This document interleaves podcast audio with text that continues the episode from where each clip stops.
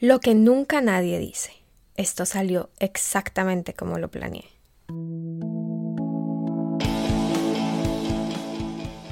Me siento terrible.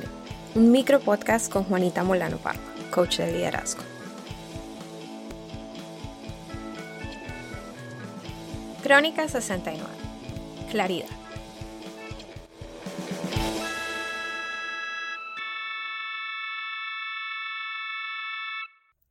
La crónica de hoy es cortesía de una queja. Bueno, no estoy molestando.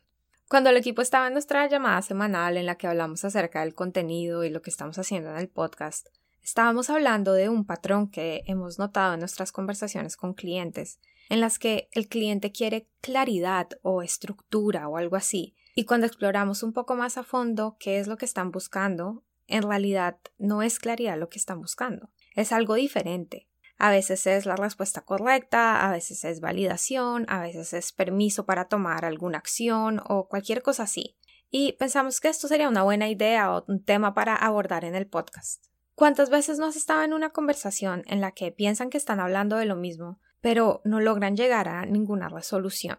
Considera que probablemente no están usando el mismo vocabulario.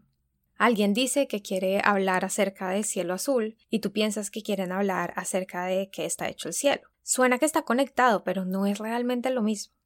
Como coaches, es parte de nuestro entrenamiento el explorar y ahondar en entender qué es lo que el cliente está diciendo y cómo es que están usando las palabras que están usando, no como nosotros las estamos interpretando. Entonces, el primer tip es uno que hemos escuchado varias veces, y es escuchar para entender en vez de escuchar para responder. El segundo es asume que lo que sea que hayas escuchado es tu suposición o tu interpretación acerca de lo que dijo la otra persona.